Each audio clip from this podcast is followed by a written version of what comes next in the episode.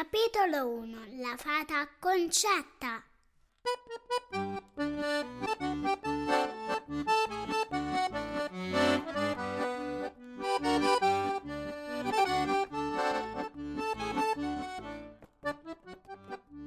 La fata Concetta non era propriamente una fata tradizionale di quelle con il vestito di velo, le scarpine trasparenti, la bacchetta magica lucente e il cappello a punta rosa o celeste.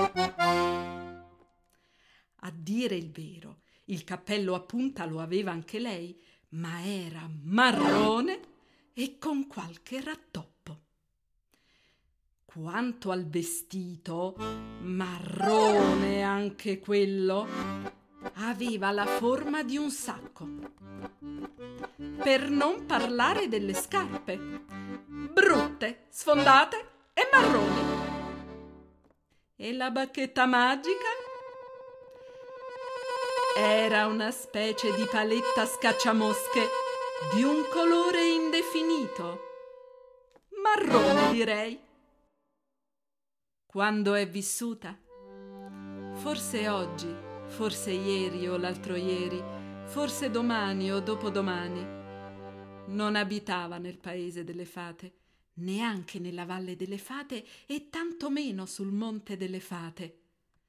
La fata Concetta viveva a Napoli e precisamente nel cuore del rione Sanità, in quello che gli architetti chiamerebbero un monolocale fronte strada, ma che al tempo della fata Concetta, che non si sa bene se era oggi, ieri o l'altro ieri, domani o dopodomani, era detto semplicemente basso.